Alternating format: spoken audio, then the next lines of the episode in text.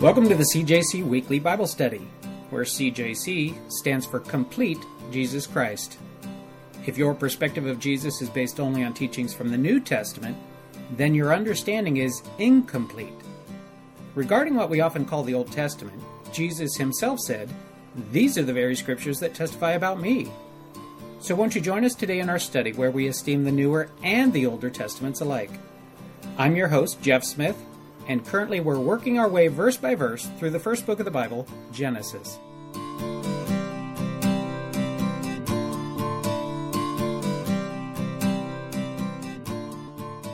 All right, welcome back. Thank you for joining us again. Here we are, folks. We're going to be moving along, doing our uh, verse by verse study through the book of Genesis. And uh, we've looked at verse 1. We've completed verse 1. In the beginning, God created the heavens and the earth. We're going to be moving on to verse 2 today. But before we do that, I do want to point something out and have a little fun here. All right, uh, basically, verse 1 that we've looked at, the first phrase, in the beginning, that's a time phrase, right? In the sense that it tells you something before other stuff, right? If that's the beginning, it's before all the other stuff. So the in the beginning time phrase, I've gone through my Bible and just kind of off the cuff looked for a few other places because I knew of a few other verses that discussed things that seemed to coincide somewhat with this time phrase, that seemed to coincide with this beginning time period, if you will. So I want to start off by looking at some of those. Again, this is not an exhaustive list. It was just some of the ones that came to my mind and other ones that those led me to. But it's not exhaustive by any means. Do your own study. I'm sure it'd be a very rewarding study to do a study on your own looking for these as well. But one of the ones that jumped out at me was John chapter 17, verse 5. John chapter 17, verse 5. And as you're turning to John 17, verse 5, I want to call these verses timing of creation in relation to other significant things. All right, the timing of creation. So in verse 1, we have a timing, right, in the beginning. That timing or that phrase in relation to other significant things that we might find spoken about in the Bible. So John 17, 5 says this, And now, O Father, glorify me together with yourself with the glory which I had with you before the world was.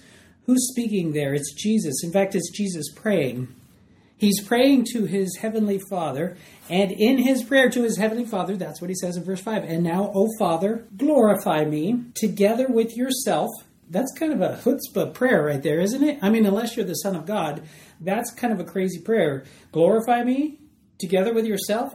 That's not a prayer that would sound natural coming from my lips unless you understand the relationship that Jesus had with God the Father, God Almighty. So when it says, when he calls him, Oh Father, what does that suggest? That Jesus is the Son. So here we've got God the Son praying to God the Father, glorify me together with yourself with the glory which I had with you before the world was. Which I had with you before the world was. So Jesus, he's saying right here in his prayer to the Father that he existed back then with the Father before the world was. He not only existed back then with the Father, he existed with the Father and shared the glory of the Father. Back in time, back I would say coinciding somewhat with this creation account, Genesis chapter 1 verse 1 in the beginning, all right? He's saying way back then, before the world was, I had glory with you. I was with you and I had glory with you, right? So Jesus pre-existing his earthly state. God the Son pre-existing his birth in Nazareth, all right? So I thought that was pretty cool because that kind of ties it in a little bit before the world was. That sounds like it would fit with an in the beginning phrase of Genesis 1 1. How about this other one? Same chapter, John chapter 17, verse 24. No surprise, it's still Jesus here, and he's still praying. John 17, 24 says, Father, I desire that they also whom you gave me, speaking of the disciples there, I desire that they also, whom you gave me, may be with me where I am, that they may behold my glory, which you have given me. For you loved me before the foundation of the world. Before the foundation of the world, God the Father loved Jesus, loved Yeshua, loved God the Son before the foundation of the world. You loved me before the foundation of the world. Let's jump over to some of Paul's writings over in Ephesians, Ephesians chapter 1 verse 4. Ephesians is a letter written to the believers, to the followers, to the Christians in the church at Ephesus, all right, in the assembly at Ephesus. And in this letter, in chapter 1, the fourth verse of the letter, very much near the beginning of the letter, Paul says this. He says, Just as he chose us, now who's the he? We should pause there for a moment. It's actually found in verse 3. You find out who the he is. The he is the God and Father of our Lord Jesus Christ. All right? So the context being in verse 3, the he for verse 4 is the God and Father of our Lord Jesus Christ, as found in verse 3. So Paul saying, just as he, the God and Father of our Lord Jesus Christ, chose us, who is Paul talking about there? Well, he's including himself in a group. He's including himself in the group shared by or identified as true believers or followers in God, and specifically in God's Son, in Jesus. Just as He, the God and Father of our Lord Jesus Christ, chose us, the true followers of God and Christ, chose us in Him before the foundation of the world. Chose us in Him before the foundation of the world? It sounds like from that verse that God knew in advance and chose in advance the people who were going to become the true believers and followers of God and specifically His Son. So it sounds like he's speaking with the us specifically about the believers in Ephesus, but generally of all believers. That would include you and I, folks. You and I could be included in the words there, chosen in Him before the foundation of the world. You are not an accident. If I need, if, if I haven't said that yet, I need to say it now. I don't know what your situation was. I don't know what brought about your birth. Maybe your parents wanted you badly and you were anticipated for a long time off. Or maybe you were like, oh, well, my parents weren't really planning to get pregnant, and nine months later, there I was. I read God's word, and what do I find? I find that in advance, God knew you.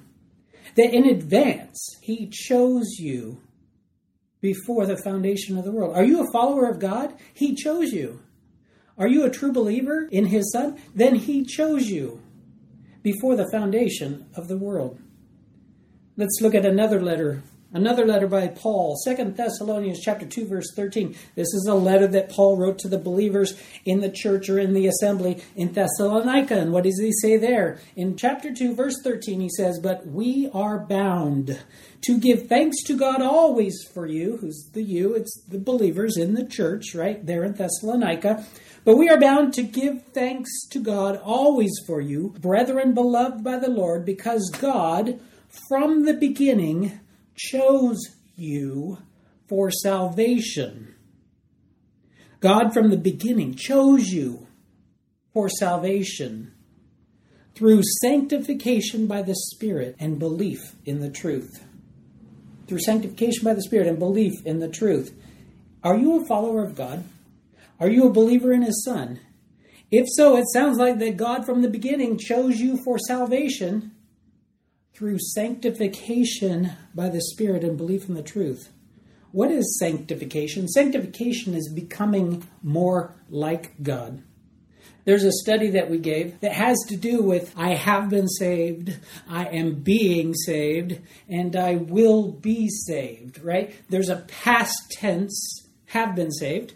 There's a present tense, I am being saved, and there's a future tense, I will be saved. In the past, the past tense, I have been saved from what? I have been saved from the penalty of sin. In the present tense, I am being saved from the power of sin. And in the future tense, I will be saved from the presence of sin.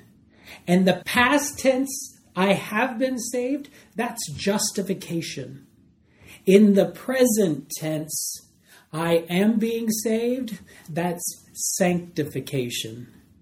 And in the future tense, I will be saved, is glorification. Why do I lay that all out for you? And in fact, it's not even in my notes, it's from a study that we did a long time ago. the reason I'm laying it out is because of that word sanctification. Sanctification is what we're going through right now in this life. If we've given our life to God, we are going through the process of sanctification. Already accomplished in our life is justification. What we look forward to is glorification. But what we're going through now is sanctification. What does that look like? It looks like becoming more like Christ. That's what somebody should see in our life that we are becoming more like Christ as we live out this life as a follower and a believer in God. Sanctification, and what was the other part? And belief in the truth. There's lots of lies out there. The devil would have you to believe anything but the truth. It's sanctification by the Spirit and belief in the truth. So, according to that verse, what's one of the things that we see having to do with the timing of creation relationship to other significant things? Well, here God chose us from the beginning, God chose you for salvation through sanctification by the Spirit and belief in the truth. How is it that God could have chosen you so far in advance? It's because of His foreknowledge. God knows the beginning from the end. We look at this life that we live as one day after another, as one week after another, one month after another, one year after another, one decade after another, and on and on it goes. We look at as a continuum of one thing after another. But to God, it's all the same.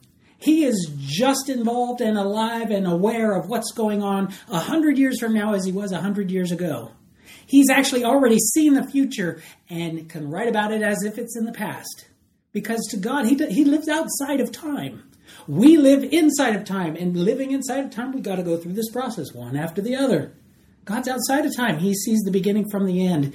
It's called foreknowledge. He sees it all, and He can see so far in advance that He's able to choose you for salvation before you're ever born. Let's look at another one Matthew chapter 25. Jesus speaking. Matthew 25, verse 34, Jesus speaking says, Then the king will say to those on his right hand, Come, you blessed of my Father, inherit the kingdom prepared for you from the foundation of the world. From the foundation of the world. That sounds like it falls in line with the timing of Genesis chapter 1, verse 1. From the foundation of the world, what? The kingdom prepared for you. Okay, let's talk about this a little bit. What's the context here? The context here is Jesus is talking about the end of the age when there's going to be a judgment. And at the time of that judgment, there are going to be some that are going to be on his right and some on his left, and he's going to pronounce judgment. And to some of them, he's going to say, those for whom the kingdom is prepared, he's going to say, You are the ones who fed the hungry believers. You are the ones that gave drink to the thirsty followers of God. You are the ones that showed hospitality to strangers who were disciples. You are the ones that provided clothes for the needy followers of God. You're the ones that visited the sick believers. You're the ones that visited those disciples in prison. And he says, just as you've done it for the least of those, you did it as a ministry. And I saw that. And what I saw when you were doing that as a ministry, I took it personally in the sense that I took it as if you were doing that as unto me. And so he says to that group, the people in that group, he says, Come, you blessed of my Father, inherit the kingdom prepared for you from the foundation of the world. Do you identify with that group? Hopefully you do, folks. Hopefully we do. If you're a follower of God, if you're a true believer, you should be taking care of the needs of other followers of God and true believers. People that are in need in the sense that they're hungry, followers of God that are thirsty, believers in God who are homeless, people that are in need and you provide them clothes, followers of God that are sick, followers of God and believers that are in prison. Are you visiting them? If so, you're in that category. And the category is what? The ones that are rewarded by the Father. With the kingdom prepared for them from the foundation of the world. If you're identified in that group, this kingdom is already prepared for you. It says prepared for you from the foundation of the world.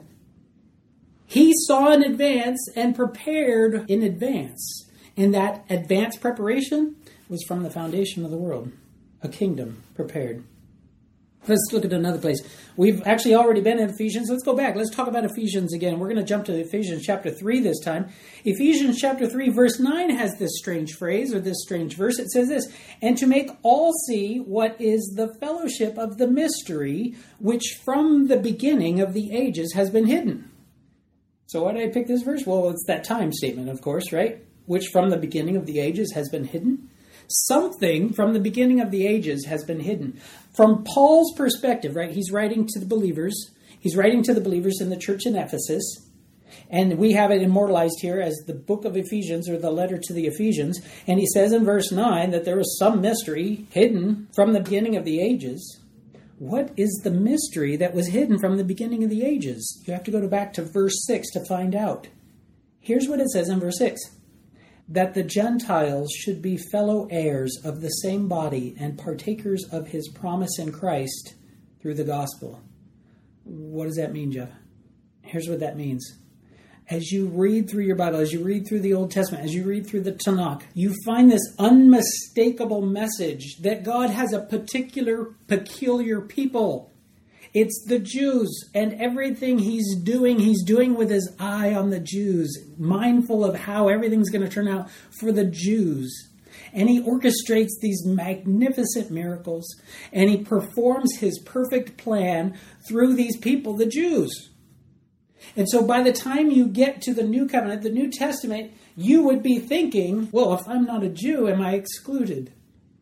Because it seems that God only cares about Jews. That's all he seems to have been doing all along. If you've missed the little clues all along, you could have come to that conclusion. You might come to the conclusion that, well, I'm not a Jew, so this is not a God for me because he doesn't care about me because I'm not a Jew. Paul says to the church in Ephesus here in this chapter that no, this was a mystery which from the beginning of the ages has been hidden. The mystery that was hidden was what? That it's not just an exclusive Jews only God. He is the God of Abraham. He is the God of Isaac. He is the God of Jacob. But He's the creator of the world. And as creator of the world, He is God of the world. And that's not just the God of the Jews, it's the God of the Jews and everybody else as well. That's Paul's message that the Gentiles, as a mystery, were included in God's plan. And it was a mystery that was hidden from the beginning of the ages. And now, by the time he's writing, he's explaining that it's now revealed. I'm getting excited, folks. I mean, were it not for the teaching of that verse, I'd be excluded. Because, as far as I know, I'm not Jewish.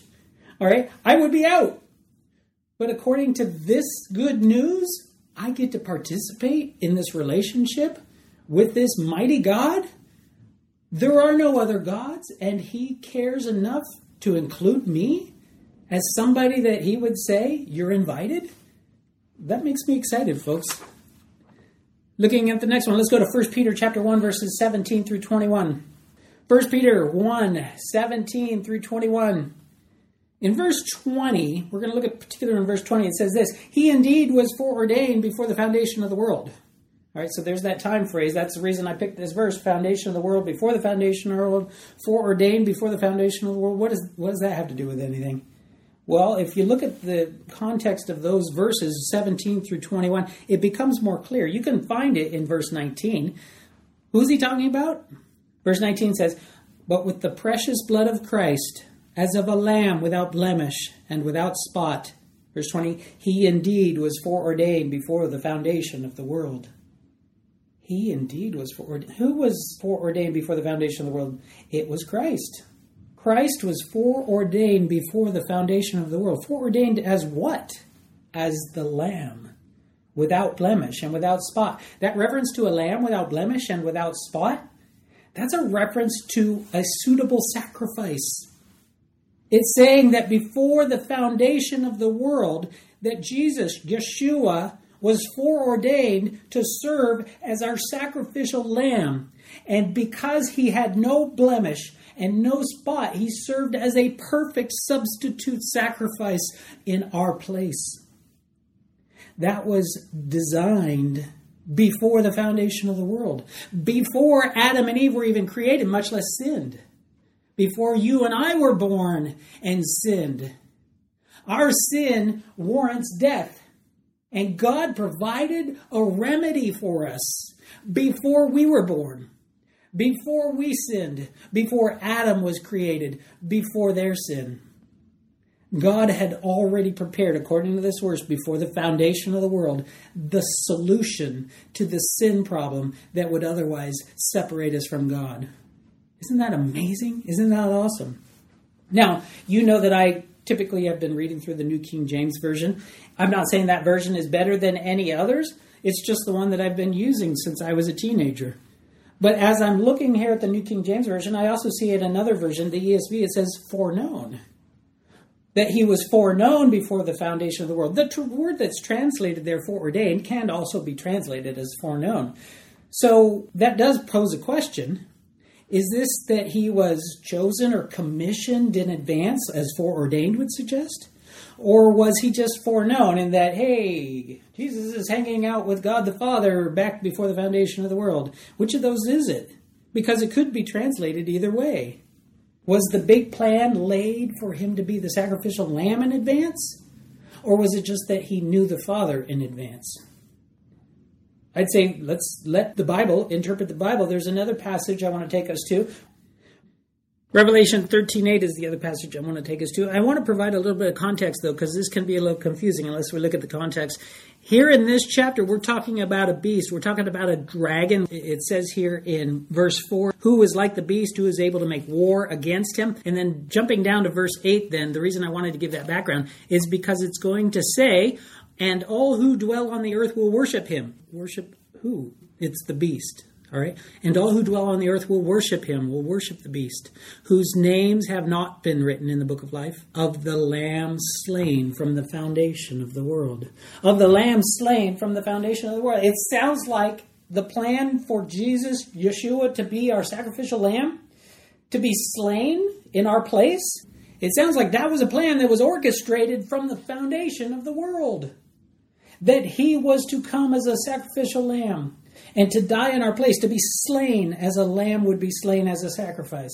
It sounds like then that that sheds light on the First Peter passage. Could it be foreknown or foreordained? Well, it could be either, and it is certainly both. But the foreordained sounds like it's more powerful in the sense that it's a plan or a commissioning that happened in advance or was determined beforehand. It was predetermined that Jesus would come as our sacrificial lamb it was determined beforehand that Yeshua would die in our place. While we're in the book of Revelation, there's two other places I want to draw our attention to. And these verses are kind of similar in their phrases that have to do with the language that we saw in Genesis 1 1 regarding the timing of creation. Revelation 1 8 is one of them. The other one's going to be at the end of the book of Revelation. Revelation 1 8 says this I am the Alpha and the Omega, the beginning and the end. Who's speaking here?